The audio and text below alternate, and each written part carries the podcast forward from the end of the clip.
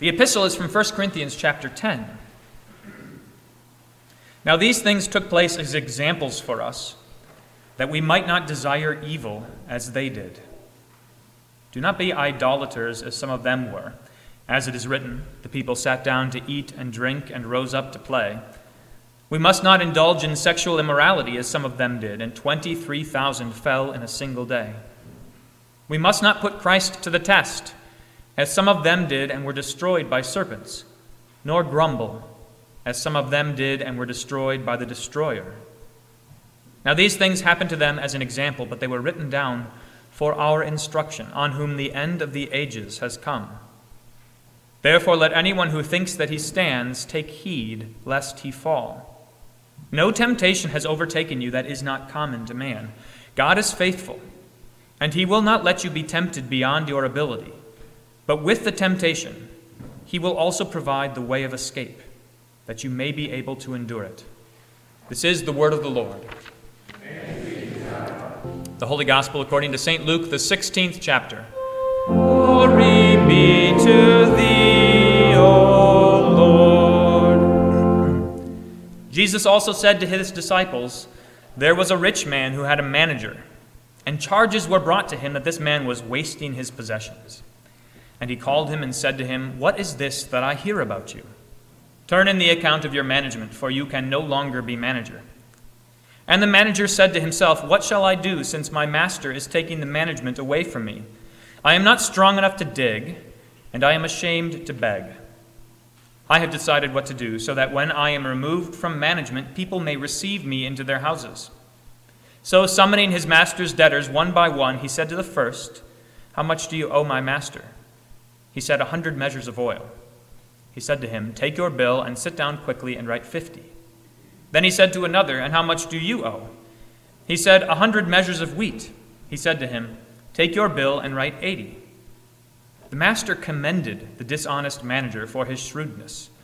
For the sons of this world are more shrewd in dealing with their own generation than the sons of light. And I tell you, make friends for yourselves by means of unrighteous wealth, so that when it fails, they may receive you into the eternal dwellings. One who is faithful in a very little is also faithful in much, and one who is dishonest in a very little is also dishonest in much. If then you have not been faithful in the unrighteous wealth, who will entrust to you the true riches? And if you have not been faithful in that which is another's, who will give you that which is your own?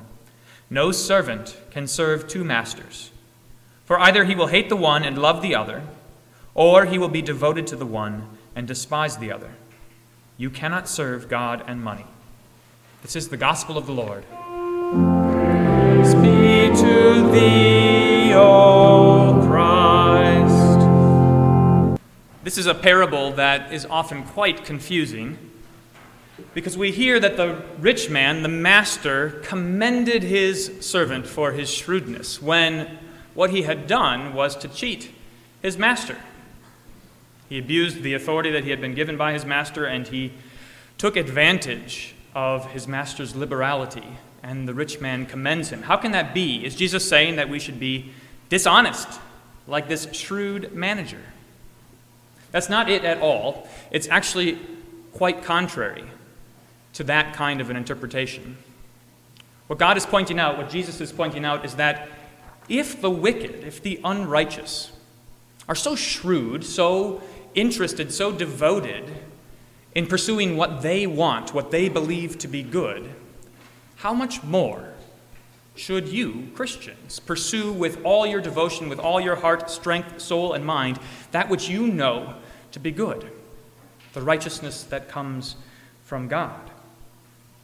Jesus really chastises his people. He says, The sons of this world, that is, unrighteous people who pursue their own flesh, the desires of their flesh, they are more shrewd in dealing with their own generation than are the sons of light. They know what they want, and it is trivial, yet they pursue it with all their hearts. We know not only what we want, but what is good and holy, and yet we struggle against our flesh to pursue it with all our might.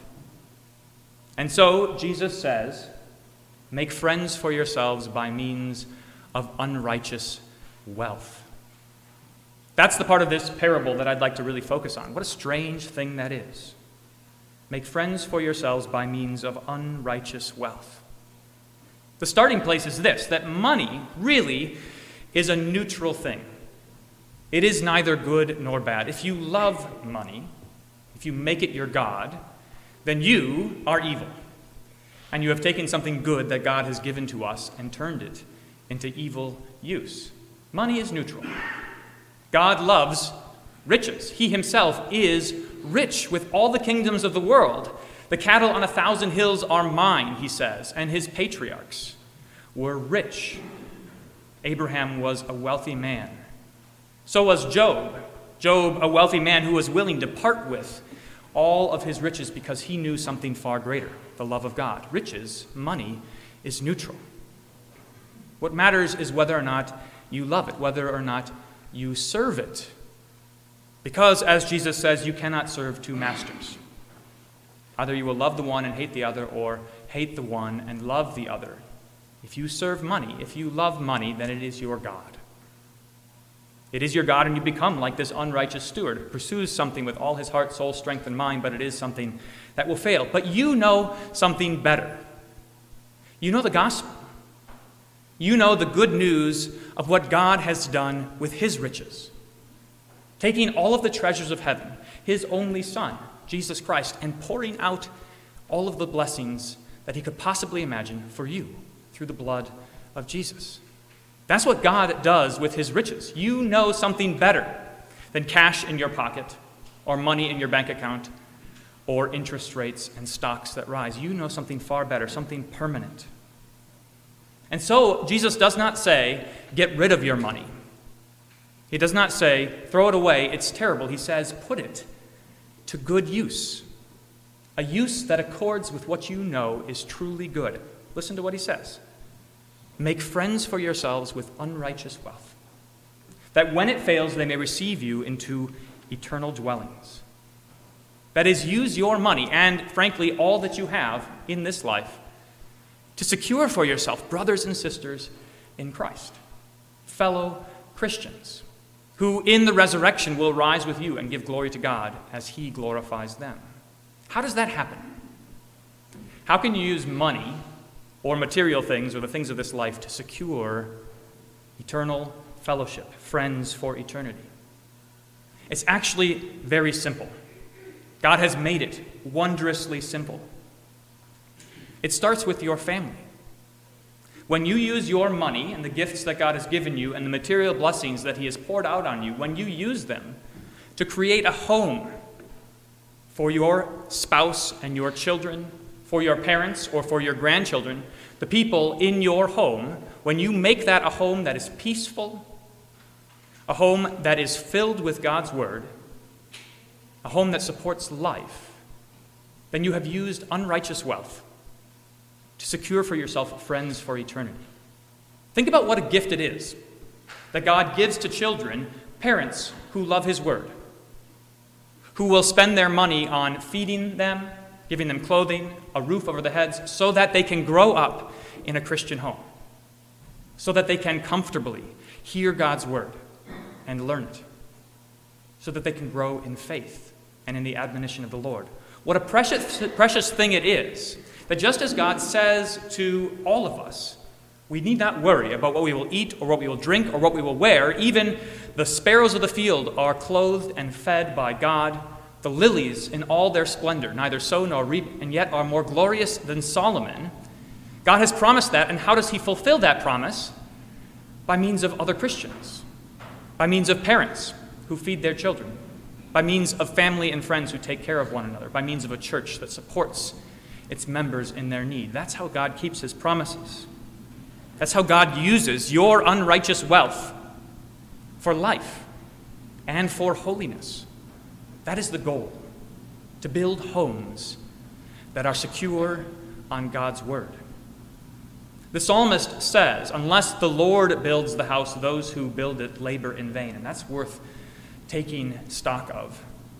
It's possible to take unrighteous wealth and build a beautiful home, comfortable and at ease, where no one is in want, and yet to have God's word completely absent, in which case that house is built in vain.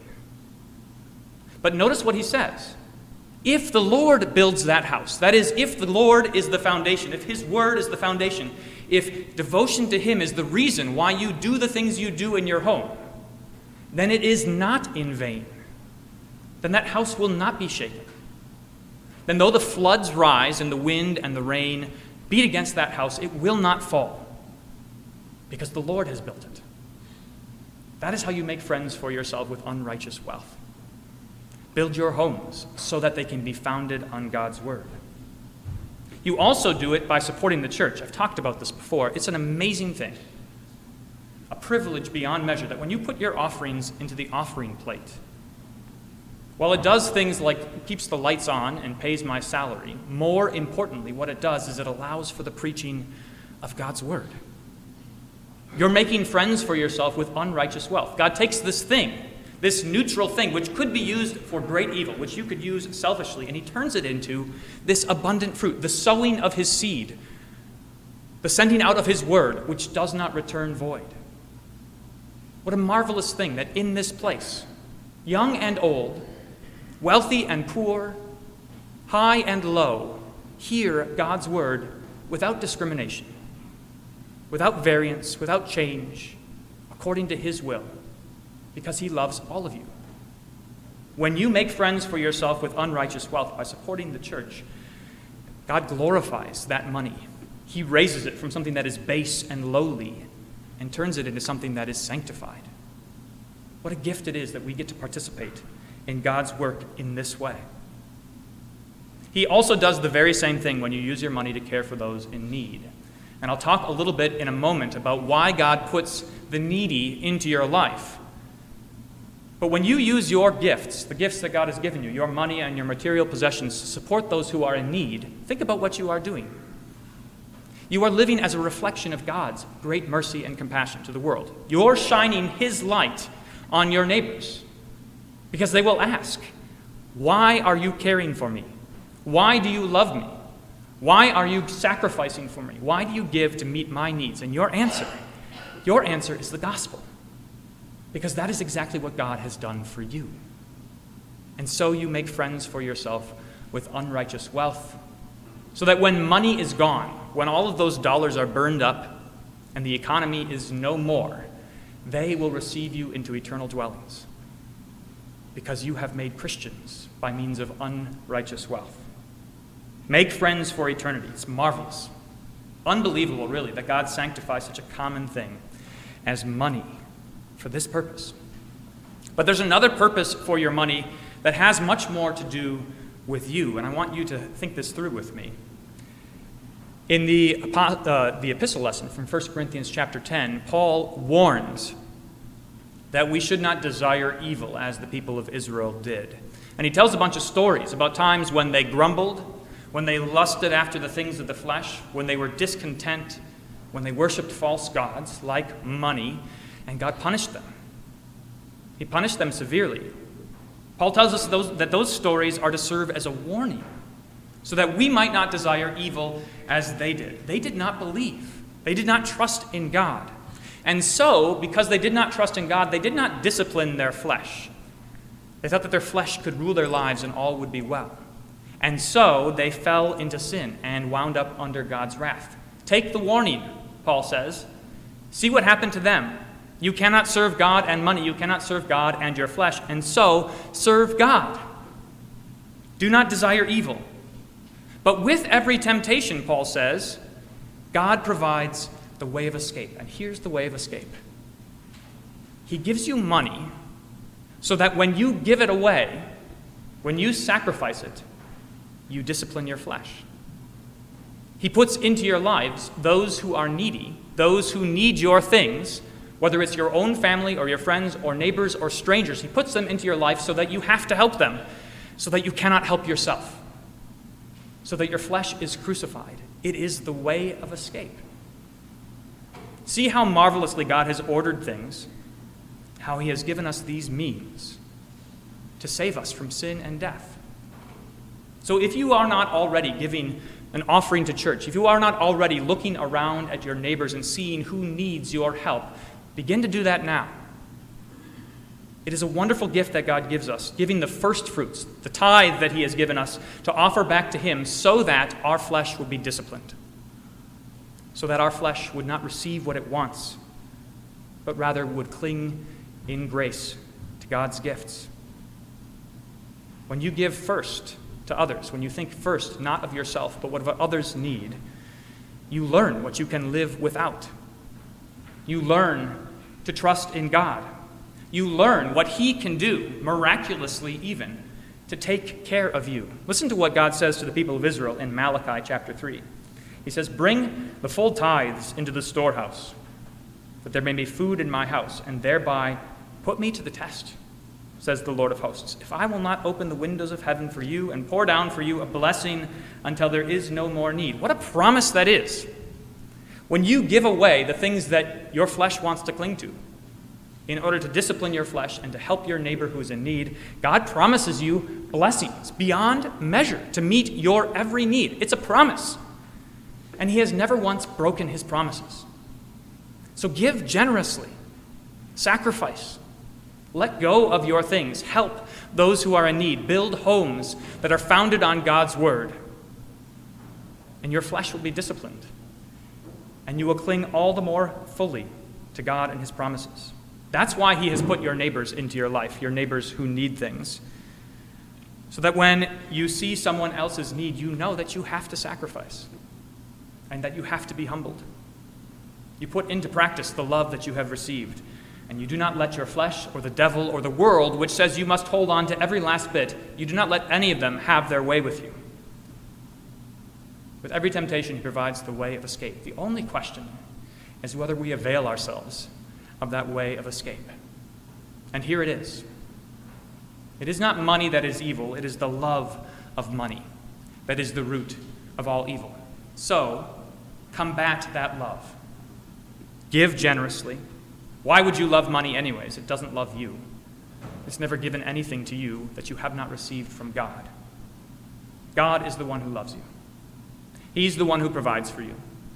He's the one who has given you every good thing that you have, who spent all of his riches on you, his most treasured possession.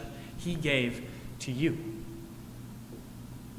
Love him, serve him, put your trust in him, rejoice in him, in all that he does in you and through you. Thank God that he enables you, gives you the privilege of serving your neighbors with unrighteous mammon, and that one day you will rejoice as they receive you into eternal dwellings.